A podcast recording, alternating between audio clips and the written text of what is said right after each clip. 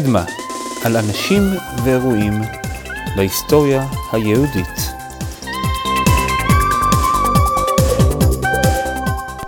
פרק 33, מרד בר כוכבא.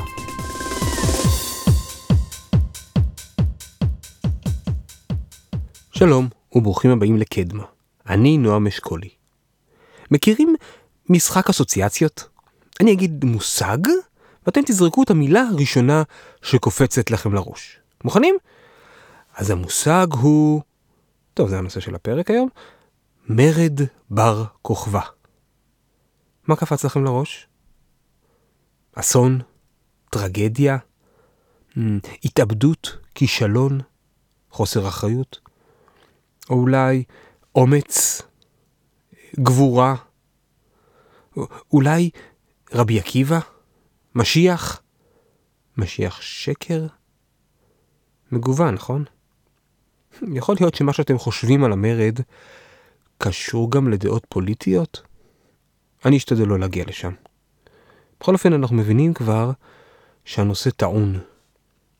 עברו כמעט 1900 שנה מאז, ועדיין יש ויכוחים על מה היה שם. ויכוחים רזים. בתחילת הציונות התייחסו אל בר כוכבא בתור הגיבור הלאומי שצריך ללכת בעקבותיו. היום אני חושב שיש יותר שמתייחסים אליו בתור הוזה משיחי, שהביא אל עם ישראל את אחד האסונות הגדולים בהיסטוריה שלנו. ואתם מבינים שהדיון, האם צריך לנסות להילחם, גם כשהסיכויים נראים נמוכים, והאם צריך למסור את הכל בשביל תקומה לאומית, זה לא רק דיונים אקדמיים מה היה אז. אני לא חושב שיש היסטוריון שיכול לומר באופן אמיתי שהוא משוכנע, שהוא יודע בדיוק מה קרה שם. אבל הרבה מנסים כבר הרבה שנים. זה יותר מסובך ממה שאתם חושבים. אין כמעט מקורות היסטוריים מאז. לשחזר מה שהיה שם זה כמו עבודת פאזל. 1,500 חלקים, שרוב החלקים חסרים. אבל כל הזמן, לאורך השנים, מוצאים עוד חלקים קטנים. 1900 שנה, אבל אם תפתחו ספר על מרד בר כוכבא מלפני 30 שנה, סיכוי טוב שהרבה מה שכתוב שם לא רלוונטי. מדהים. כל הזמן מתגלים עוד ממצאים.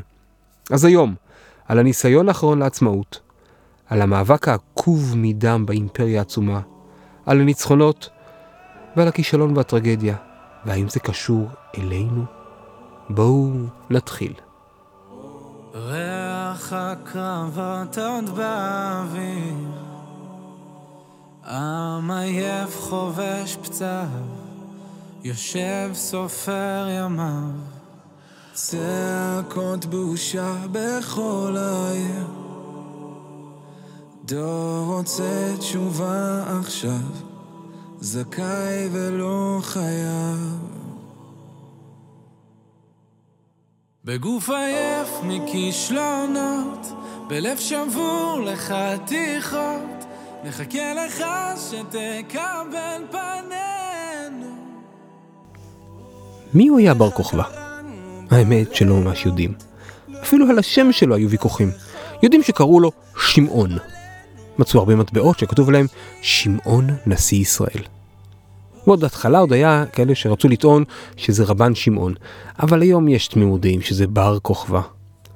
השם עצמו בר כוכבא הופיע לראשונה רק 200 שנה אחרי המרד בכתבים של אב הכנסייה, אוסביוס, מקיסריה. במקורות היהודים קוראים לו שמעון בר קוזיבה. אז מה השם המקורי? בר כוכבא, אבל בתור כינוי גנאי קראו לו בר קוזיבה, כי הוא כיזב, או אולי הפוך.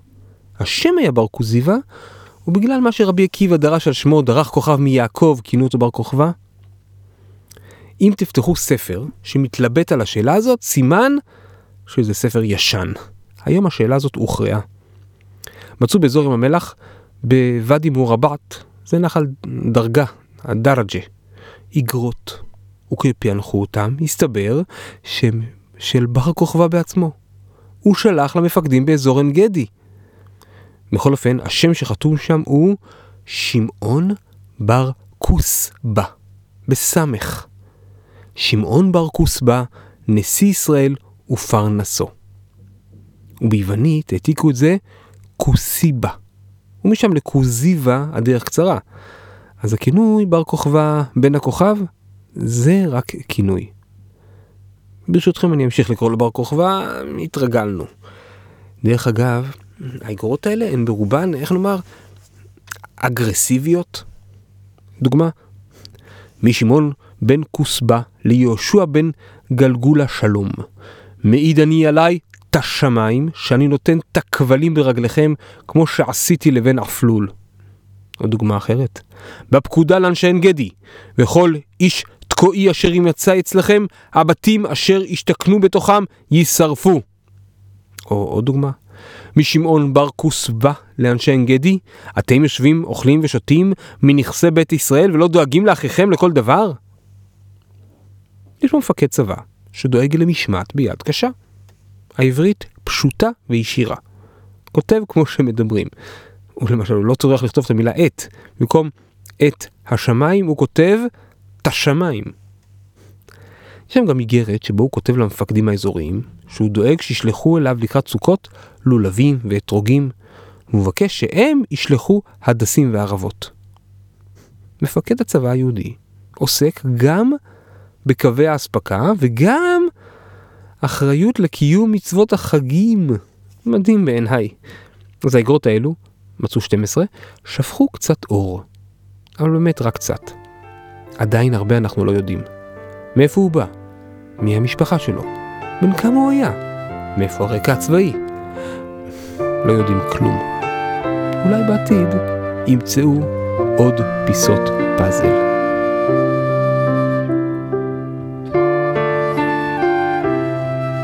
השנה מעניינת היא שנת 132. אז פרץ ממש המרד. אבל חייבים להבין מה קרה שם קודם. מה קרה 60 שנה קודם, בשנת 70 לספירה? אתם יודעים, חורבן בית המקדש השני. זה היה בסיום של מה שאנחנו קוראים לו המרד הגדול. דיברנו על זה בפרק על יוספוס פלאביוס. אחרי החורבן, השלטון הרומאי ביטל את האוטונומיה היחסית שהייתה ביהודה. והפך את האזור לפרובינקה סנטורית. בירושלים הוצב ליגיון רומאי, הליגיון העשירי, באופן קבוע. האוכלוסייה בארץ התאוששה מעט, עם יישובים כפריים ומתפרנסים מחקלאות בקושי, אבל לא היה להם קל תחת השלטון הצבאי. בכל רגע נתון, אנשי צבא יכלו לפשוט על הכפר, לגנוב את כל היבול, שמן, יין או את מעט הכסף שמצאו. יש הרבה עדויות במשנה ובגמרא על זה, וגם מצאו במון מקומות בארץ, סליקים, בתוך בתים מהתקופה. בורות, מנהרות, הכל מוסתר כדי שאפשר יהיה להחביא את התבואה במקרה שהחיילים שום יפשטו. בשנת 115 פרץ מרד התפוצות. היה לו השפעה מסוימת גם בארץ. במשנה למשל קראו לזה הפולמוס של קיטוס או קיטם. יש חלק ממנהגי האבל בחתונות שהגיעו מהאירוע הזה. בכל אופן, כל זה היה רק הקדמה. בעקבות המרידות האלו הרומאים מחליטים לשים בארץ ליגיון נוסף, חוץ מזה שבירושלים. הליגיון הנוסף היה כנראה הליגיון השישי, והם הושיבו אותו בלגיו. זה ליד צומת מגידו. אין דברים כאלה באימפריה של כזה כוח צבאי לא ליד הגבול. במאבקים לשבירת הגבולות הם שולחים ליגיונות, אבל יהודה לא הייתה אזור ספר. היהודים המרדנים האלה הכריחו את הרומאים להשקיע הרבה כוחות צבא בשטח הקטן הזה. כמה יהודים היו פה בארץ? מעריכים שבסביבות 1,000,000, קצת יותר. רוב היהודים היו בגלות בכלל, בערך פי 3. טוב, לפני שאנחנו ממשיכים, אנחנו חייבים להכיר עוד דמות מרכזית. פובליוס איליוס טריאנוס הדריאנוס. טוב, שומעים שזה שם רומאי, אנחנו נקרא לו בקיצור הדריאנוס. הוא נולד בכלל באיטליקה, בדרום ספרד, וצמח בצבא ובשלטון הרומאי, והוא הספיק להיות הנציב של סוריה, שזה כלל גם את ארץ ישראל. יש בגמרא למשל ציטוטים של דיונים פילוסופיים בינו לבין רבי יהושע בן חנניה. רבי יהושע נפטר לפני המרד, אז הדיונים כנראה מהתקופה שלו בתור נציב. בשנת 117 הוא קיבל את המינוי להיות קיסר, הוא היה רק בן 41 אז. בהיסטוריה של רומא, הם קוראים לאדריאנוס אחד מ5 הקיסרים הטובים. אבל אצלנו קוראים לו אדריאנוס הרשע, או שחיק עצמות. הכל עניין של פרספקטיבה בחיים. מי שהיה ברומא בטוח ראה את הפנטאון. זה הוא בנה, אדריאנוס. אם שמעתם, יש בבריטניה חומה לרוחב כל האי הבריטי, לא רחוק מהגבול בין סקוטלנד לאנגליה. זה נקרא חומת אדריאנוס, זה הוא בנה. בכל רחבי האימפריה הרומית יש פרויקטים שלו. הוא שינה את הגישה, גישה שאחר כך יקראו לה פקס רומנה, השלום הרומאי. במקום להילחם כל הזמן כדי להגדיל את האימפריה, הוא ייצר שלום עם המדינות השכנות. שלום גם בזכות הכוח האימתני של רומא. הוא ויתר על מסופוטמיה ועל צפון האנגליה, והתמקד לייצר זהות שתחבר את כל תושבי האימפריה ביחד. זהות הלניסטית. בכל מקום ששיתף איתו פעולה, הוא השקיע כספים, הוא בנה מקדשים, הוא דאג לכלכלה. היו לו גם תוכניות ליהודה. כשיהודים ראו שהוא מתחיל בהכנות לבניית ירושלים, הייתה התלהבות. הוא בטח יאפשר לבנות את בית המקדש. כנראה מי שהבין באמת מה אדריאנוס עושה היה אמור להבין שזה נאיביות. אחרי חורבן המקדש, הרומאים החריבו לגמרי את ירושלים וחרשו את העיר, אז אדריאנוס החליט 60 שנה אחרי החורבן שהוא יבנה את העיר מחדש. הוא יקרא לה על שמו איליה, זה שם המשפחה שלו, וגם על שם שלושת האלים המרכזיים של רומא, אלי הקפיטול, ביחד איליה קפיטולינה. ומבחינתו נתן מתנה לארץ הזאת להקים עיר הלניסטית לחלוטין, מתוכננת היטב עם כל השכלולים, לחם ושעשועים, ועשייה מקדש מפואר לאל יופיטר, במקום המקדש היהודי החרב. עד לפני כמה שנים היה ויכוח האם קודם הוא החליט לבנות את העיר, או שההחלטה הייתה עונש על המרד. היום זה די הוכרע, מצאו מטמון של מטבעות רומים שכתוב עליהם איליה קפיטולינה, יחד עם מטבעות של בר כוכבא. כלומר, מטבעות של איליה קפיטולינה היו קודם. אז כנראה זה לא היה עונש, אלא תוכנית. עוד משהו. אדריאנוס רצה אימפריה מאוחדת עם תרבות משותפת, תרבות הלניסטית, מעללת את היופי והשלמות הגופנית. אז הוא ראה שמעכשיו אסור בשום מקום באימפריה לפגום בגוף. זה הכל מתאים לגישה שלו. וזה אומר גם שאסור לעשות ברית מילה. האם אלו הסיבות היחידות לפרוץ המרד? כנראה הם היו הקש ששבר את גב הגמל. המצב של היהודים היה מאוד רע, עם גזרות והתאמרות של השלטון וחיילים הרומאים. אז האם אדריאנוס עשה את זה כי הוא היה רשע אנטישמי שרצה להתעלל ביהודים? זה נראה שזה היה המדיניות שלו בכל האימפריה לאחדות תרבותית, וזה גרם לזה. אבל היד הקשה שלו, האכזריות, הברוטליות שהוא פעל נגד היהודים, הם בהחלט זיקרו אותו בתואר המפוקפק של חבר בשורה הראשונה של הצוררים שהיו נגדנו. אז אחרי שהתוכניות של אדריאנוס התחילו לצאת לדרך, להפוך את ירושלים ולאחריה את כל יהודה למקום הלניסטי, הלניסטי בלבד, שאוסר למעשה על המשך היהדות, ההתנגשות הייתה בלתי נמנעת.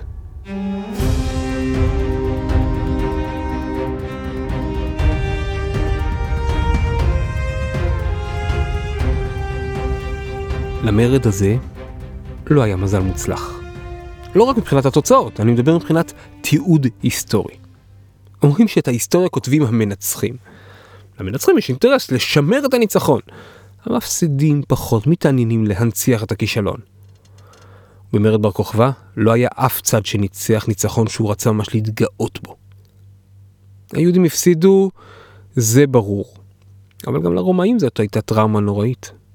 3 שנים ויותר של מרד שהתיש אותם, הכריח אותם להשקיע כמויות בלתי נתפסות של כוחות צבא ומשאבים, כמות עצומה של הרוגים, גם מבחינתם. לגיונות שלמים כמעט נמחקו. אז גם הרומאים לא ממש התאמצו להנציח את הניצחון שלהם נגד המרד. אין ברומא שער שמנציח את זה כמו שער טיטוס של המרד הגדול. במרד הגדול וחורבן בית המקדש, את רוב הפרטים אנחנו יודעים בזכות יוסף בן מתתיהו. יוספוס. עם כל הבעייתיות שלו, הוא היה שם, והוא כתב המון. אבל מרד בר כוכבא? מה שהחכמים כתבו על זה, וזה לרוב היה מאות שנים אחרי המרות, היו בעיקר דברים נגד המרד ונגד העומד בראשו. לא כתוב הרבה על המרד. אנקדוטות, רמזים. נראה שרצו קצת להדחיק את הטראומה, ואולי גם לומר מה הם חושבים על מרד באופן כללי. אז מאיפה כן יודעים? יש לי חדשות טובות, וחדשות רעות בנושא. נתחיל בחדשות הטובות. חדשות הטובות שיש היסטוריון רומאי בשם קסיוס דיו קוקיאנוס, שהוא כתב על המרד בערך 40 שנה אחרי האירועים, והוא היה באופן מפתיע אובייקטיבי, יחסית, כן, הוא היה רומאי. החדשות הרעות שרוב מה שהוא כתב הלך לאיבוד. אז מאיפה יודעים? 800 שנה אחרי דיו קסיוס, בימי הביניים. אז כבר לא היה כבוד להיסטוריה או לספרים, במקום היחידי ששמרו אותם והעתיקו אותם היה במנזרים. אז אי שם, בקונסטנטינופוליס, איסטנבול, יושב נזיר בשם יואנס קספילינוס. הוא כתב תקציר של דיו קסיוס. לא מושלם, חסרים דברים, לא יודעים אם הוא דייק, אבל מזל שיש את זה. גם דיו קסיוס לא היה בדיוק באירועים. אז כשהוא כתב, כשהיהודים חפרו מנהרות מסתור בכל הארץ והתכוננו למרד במשך זמן ארוך, ההיסטוריונים בתחילת תקופת המחקר לא ממש האמינו לו. גם דיו קסיוס כתב שליהודים הייתה שיטה להשיג נשק. הם הוכרחו לייצר נשק כדי למכור אותו לצבא הרומאי. אז חלק מהמסוים מנשקים, היהודים עשו אותו בכוונה מתחת לסטנדרט הרומאי, הנוקשה. לא לגמרי סימטרי, לא באורך הנכון, לא במשקל הנכון. אז הרומאים סירבו לקנות אותו. וככה היהודים אגרו נשקים לא תקניים. לא תקניים, אבל עושים את העבודה. וגם לאנקדוטה הזאת, ההיסטוריונים לא ממש האמינו. ואז, לפני פחות או יותר 30 שנה, התחילו למצוא עוד ועוד מנהרות מסתור. בעיקר בשפלת יהודה. בדיוק לפי התיאורים של דיו קסיוס. אתם זוכרים על הסליקים שסיפרנו, שהחביאו את התוצרת החקלאית? אז הם, וגם בורות המים, היו הבסיס שהרחיבו אותם למערכת מנהרות שלמה. וגם מצאו נשקים לא תקניים. אז יש לנו את דיו קסיוס. יש לנו קצת מקורות מהמשנה, תוספתא, הגמרא, מדרשים. ויש לנו את ארץ ישראל. הארכיאולוגים מצאו וממשיכים למצוא אוצרות היסטוריים. והארכיאולוגיה ממשיכה לספר לנו מה קרה שם.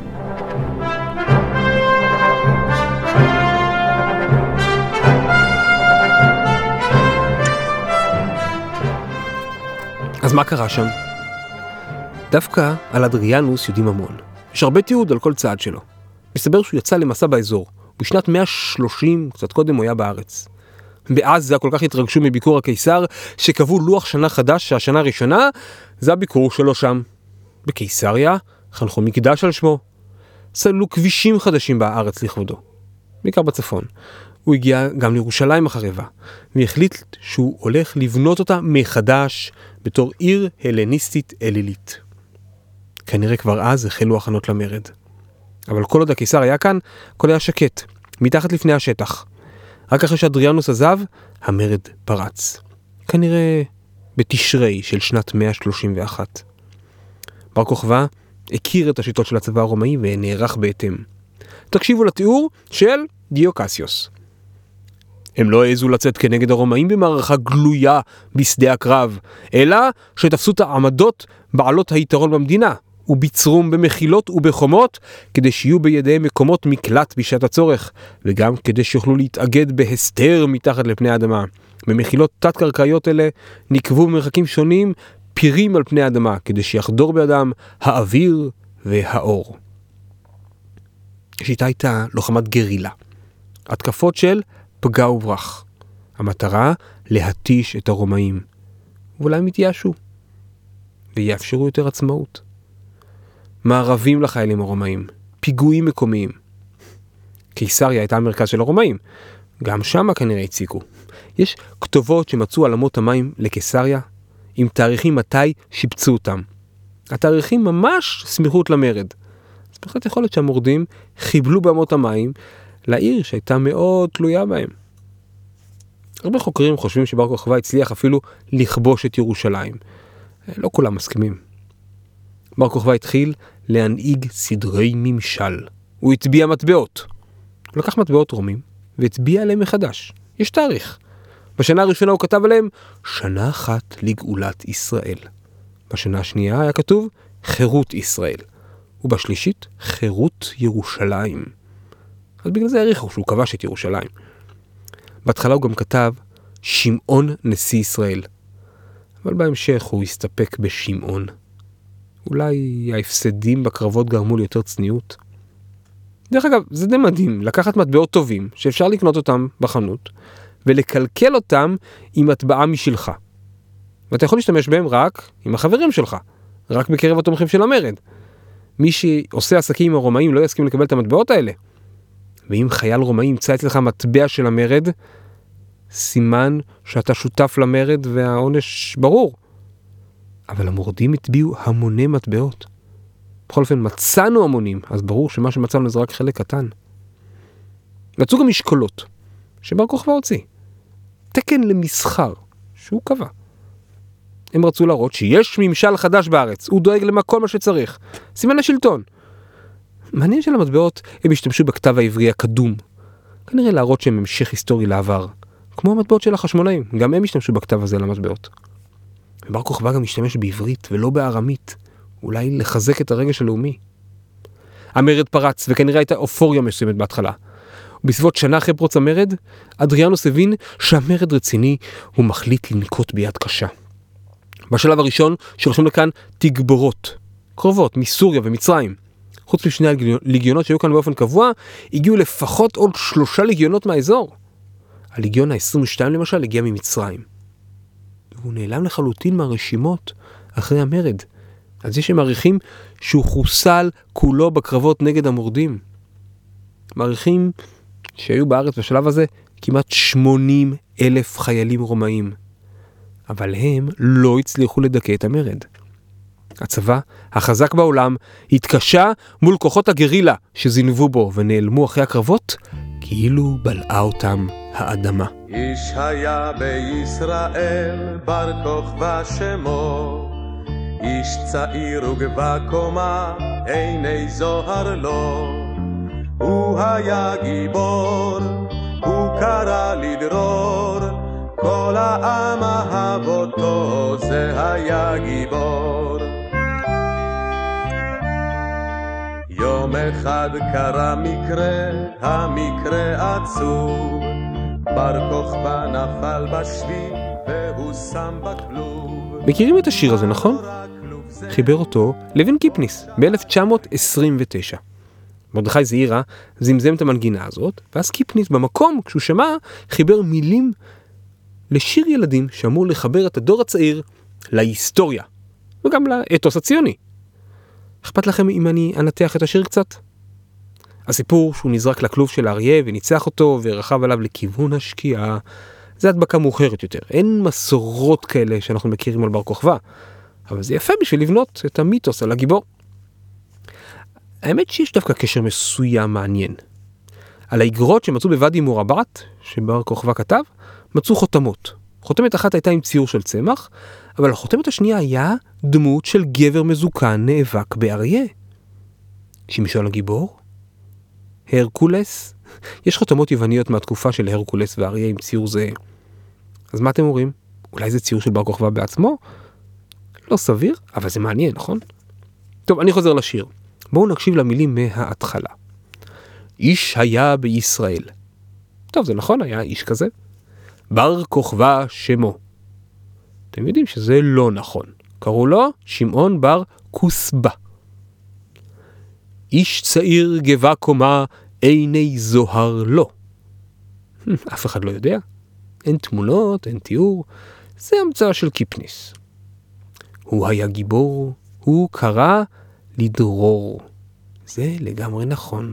הוא היה גיבור. למרוד נגד המעצמה הגדולה בעולם, להילחם נגדה, צריך אומץ וגבורה. המשפט הבא, כל העם אהב אותו. אנחנו יודעים שזה לא נכון. הייתה תמיכה רחבה, אבל לא כולם. בחפירות ארכיאולוגיות באזור הרי יהודה ושפלת יהודה, מוצאים המוני ממצאים מהתקופה, וגם הטבעות של בר כוכבא, וגם את החורבן הנורא בסוף. אבל בגליל, בקושי ממצאים. ואחרי המרד, הגליל מלא ביהודים. בהחלט נראה ששם פחות הייתה תמיכה. יש ויכוח עד היום, האם בכלל היה מרד בגליל, יש קצת מנהרות מסתור, אין כמעט מטבעות של בר כוכבא, ואין בכלל את ההרס השיטתי כמו ביהודה. אז ללא ספק, המרד היה בעיקר ביהודה. אולי היו גם ניסיונות מסוימים בגליל. אבל נראה שבהחלט היו בגליל יהודים שלא השתתפו במרד. בעיר ציפורי למשל, גם מזמן המרד הגדול הם לא השתתפו במרד, וגם עכשיו. להפך, כנראה ציפורי הייתה מרכז לצבא הרומאי. גם המקורות שלנו יש הדים שלא הייתה לו תמיכה מקיר לקיר. אתם דוגמה, בתלמוד הירושלמי במסכת תענית כתוב שרבי שמעון מספר על הרב שלו, רבי עקיבא, שהוא היה דורש על הפסוק דרך כוכב מיעקב, דרך כוזבה מיעקב. כלומר שהפסוק מדבר על בר כוכבא. הוא גם מוסיף, כשרבי עקיבא היה רואה את בר כוכבא, הוא היה אומר, דין הוא מלכה משיחה, זהו מלך המשיח. והתלמוד מיד ממשיך. אמר לי רבי יוחנן בן תורתה, עקיבא, יעלו הסבים בלחייך, ועדיין בן דוד לא יבוא. אתם יודעים מתי הסבים עולים בלחיים? היום משתמשים בביטוי אחר, להריח את הדשא מלמטה. זה אותו רעיון. כלומר, גם אחרי שתעבור מן העולם, בר כוכבא לא המשיח. תראו, הוויכוח הזה זה לא כוחות. רבי עקיבא הוא גדול התנאים. רוב הדור אחריו היו תלמידיו.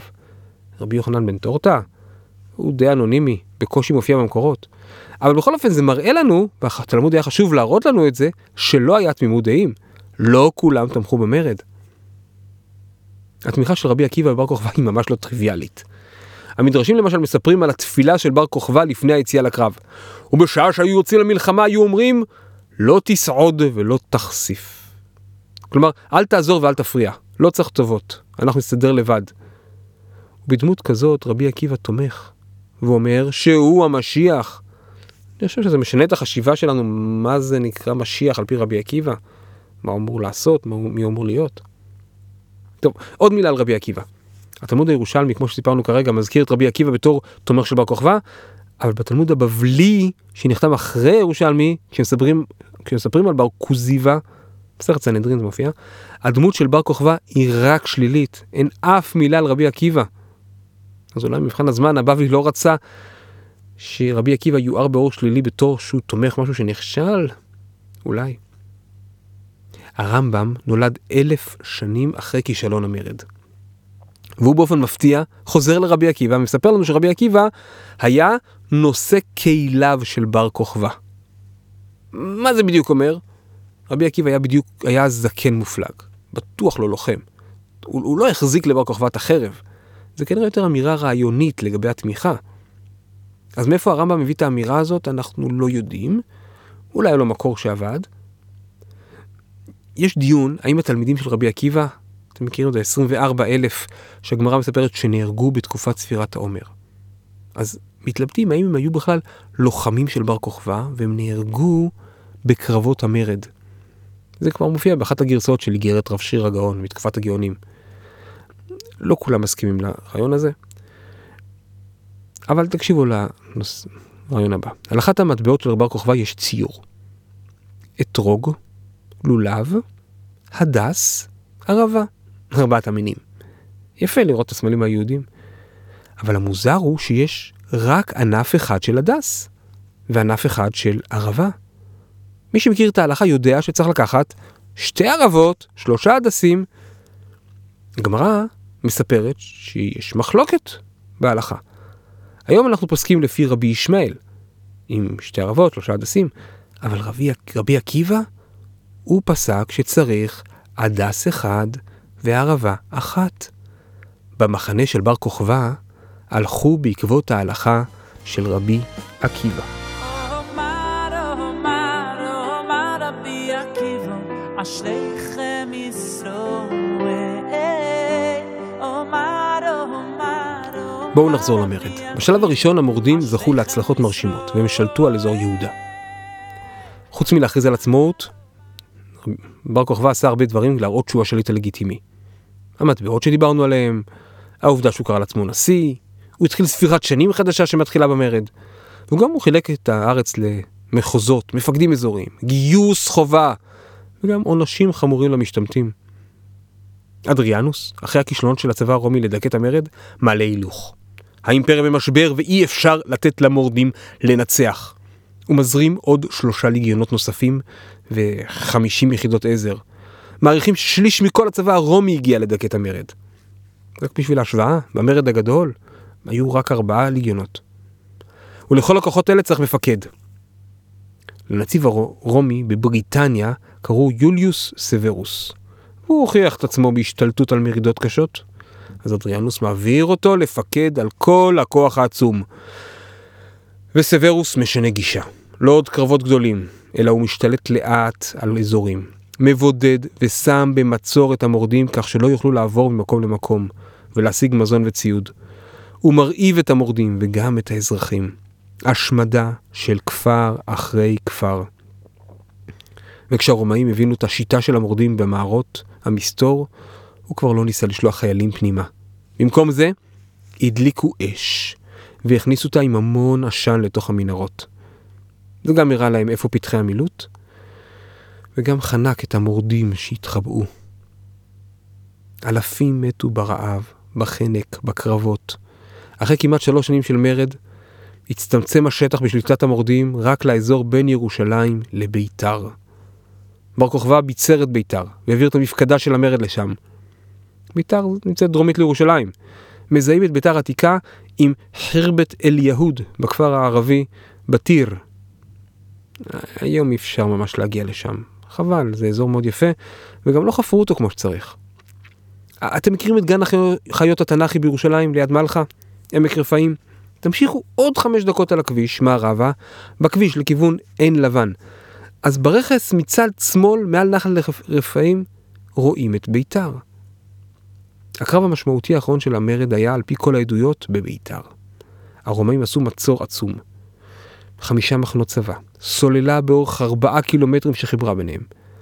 ולנצורים בעיר אין מים, אין אוכל. ואחרי מצור ארוך ומתיש, הרומאים פרצו פנימה. המסורת בגמרא היא שגם זה קרה רק בגלל בוגד שהראה להם איך להיכנס.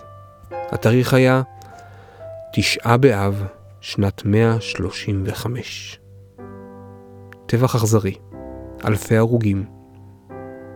התיאורים במדרש ובתלמוד הירושלמי, שמותר להניח שהם מוגזמים, מספרים שהיו הורגים בהם עד ששקע הסוס בדם עד חותמו. והיה האדם מגלגל אבנים של 40 סאה והולך בים. הרומים גם לא הרשו לקבור את המתים. יראו ויראו. ואחרי 3 שנים שרק אז הרשו לקבור, זה היה בט"ו באב, הוסיפו מאז ברכה מיוחדת שעד היום אומרים אותה ברכת המזון. זה טראומה לאומית. ומה קרה לבר כוכבא עצמו? המדרשים מספרים שהוא לא מת בקרב, אלא נחש הקיש אותו. אנחנו מבינים את המטרה הסמלית באמירה הזאת. אחרי נפילת ביתר, היו עוד כמה בודדים שברחו למערות מסתור במדבר, אבל הרומאים לא ויתרו לאף אחד. ואחרי כמעט 4 שנים, המרד דוקה סופית. המרד נכשל. התוצאות היו איומות. הערכות מדברות על 500,000 יהודים שנהרגו. כמעט 50% מהאוכלוסייה בארץ. אזור יהודה התרוקן לחלוטין מיהודים. היהודים נהיו מיעוט בארץ, מורכזים בגליל. מספרים שהיו כל כך הרבה עבדים יהודים, שמחיר העבדים ירד בכל העולם, ומחיר עבד יהודי היה נמוך מזה של אוכל לסוסים. הרומאים החליטו שעם העם המרדן הזה חייבים לשנות משהו מהותי כדי שהמרידות לא יחזרו. אם הם מורדים בגלל הקשר שלהם לארץ, ננתק את הקשר הזה. הם מוחקים את השם פרובינציה יודיה. במקום זה קוראים לה סוריה פלסטינה. על שם העם הפלישתי מהתנ"ך שמזמן כבר לא כאן. וירושלים הופכת לעיר אלילית לחלוטין. קוראים לה איליה קפיטולינה. על הר הבית נבנה מקדש ליופיטר. ובתוכו הוצב פסל אדריאנוס. וליהודים אסור להיכנס לעיר. אומרים שרק יום אחד בשנה הם נכנסו, ב9 באב, לבכות ולהתאבל. רק זה היה מותר. וגם גזירות שמד נוספות, כי אם הדת שלהם גורמת להם למרוד, צריך למחוק אותה. אסור ברית מילה, תפילין, ציצית, שבת, ללמוד תורה. על 10 הרוגי מלכות, שמעתם? זה גם בעיקר מהתקופה הזאת, של מיד אחרי המרד. רק רגע, עוד לא סיימנו. בתחילת שנות ה-80 הוזמנו פרופסור יושפט הרקבי, פרופסור ליחסים בינלאומיים, שהוא היה אלוף בדימוס וראש שמן, יחד עם דוקטור ישראל אלדד, מרצה בטכניון, לפילוסופיה בתקופה ההיא, ולפני כן מראשי הלח"י, לדיון על החורבן במכון ון ליר בירושלים. הוויכוח היה לכאורה על היסטוריה, אבל ברור שיותר מכך היה ויכוח על אידיאולוגיות של ימינו. במשפט אחד, הוויכוח היה האם המרד היה חזון לאומי נעלה, או פנטזיה משיחית מסוכנת. בעיקרון, הרקבי טען, ועד היום יש רבים שטוענים כמוהו, שבר כוכבא הוביל בחוסר חיות את העם להתאבדות. ניסיון מרד חסר סיכוי לחלוטין מלכתחילה, שצאותיו היו ידועות מראש, ובגלל הפעולות הפושעות שלו נפל על עם ישראל האסון הגדול ביותר בתולדותיו. כמו שהרקבי הגדיר את זה, אל לגבורה לא מציאותית להיחשב ערך לאומי, רק מציאות היא ערובה להגשמת חזון.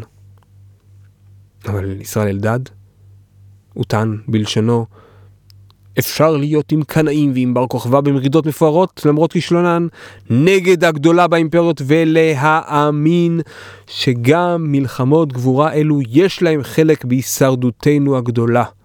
ודאי שיש להם חלק חינוכי נפשי בתחייה הלאומית. והוא הוסיף, המציאות תוכיח מי פנטזיונר ומי ריאליסט. כמו שהבנתם, זה ויכוח על המציאות שלנו, לא רק על ההיסטוריה. אז האם בר כוכבא היה הוזה? האם הוא לא הבין שאין סיכוי למרד? פרופסור מרדכי גיחון נראה למשל שלרומאים בתקופה הזאת היה מאוד קשה לגייס כוחות. ובהחלט ייתכן שבר כוכבא העריך שהם יצליחו להביא לאזור 7 ליגיונות, שזה בערך 80-90 אלף חיילים.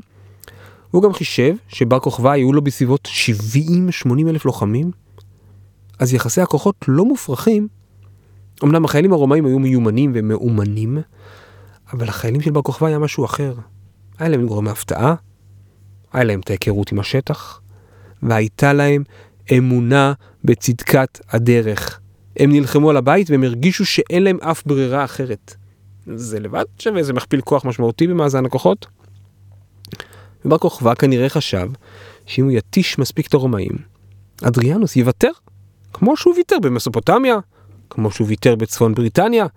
בשני המקומות האלה הוא השיג כוחות, הוא חתם על הסכם שלום. אז איפה בר כוכבא טעה? במקרה של ארץ ישראל, אדריאנוס לא יכל לוותר.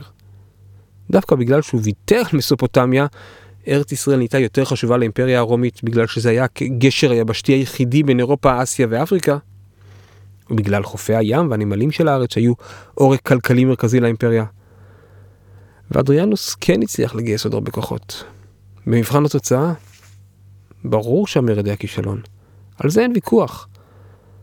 אבל לא חייבים להסתכל על זה דווקא בתור התאבדות או הזיה. עובדה שהם החזיקו 3.5 שנים. אז מה המסקנות שלכם? כמו יהושפט הרקבי, שזאת הייתה פנטזיה משיחית מסוכנת, שגרמה לאסון הגדול ביותר שם ישראל הביא על עצמו, והמסקנה ההיסטורית שלנו שאסור ללכת נגד הריאליה הפוליטית? או אולי אתם חושבים כמו ישראל אלדד, שהמרד אמנם נכשל, אבל הוא השאיר לנו דברים חשובים, את הגבורה היהודית, ואת המסר שגם אם זה נראה קשה חייבים לנסות. האם אתם חושבים כמו ראשוני הציונות שחיפשו מודל לחיקוי ומצאו את הגבורה נגד כל הסיכויים? או אתם מזדהים עם הגישה החרדית שנפוצה עד היום, שבר כוכבא מסמן מה קורה למי שחושב שבכוח הנשק, בלי עזרה של בורא עולם, אפשר להצליח? ואולי האמת היא משולבת. ואולי 1900 שנה אחרי אנחנו יכולים ללמוד גם וגם. ארגון ביתר קרא לעצמו ככה כי זה ראשי תיבות ברית יוסף טרומפלדור. אבל ברור שהם התכוונו לביתר ולבר כוכבא. ההמנון של ביתר שכתב ז'בוטינסקי מסיים במילים למות או לכבוש את ההר, יודפת מצדה ביתר. אז מה אתם לוקחים מהמרד הזה?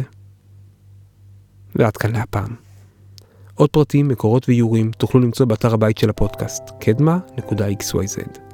כמו שאמרתי, אני אשמח להערות והצעות. יש דף בפייסבוק בשביל זה, ויש קבוצה בטלגרם. אפשר למצוא אותנו בכל יישומון הסכתים. באפליקציית פודקאסטים או בספוטיפיי. תודה שהזנתם, מקווה שנהנתם. נשתמע בפרק הבא של קדמה.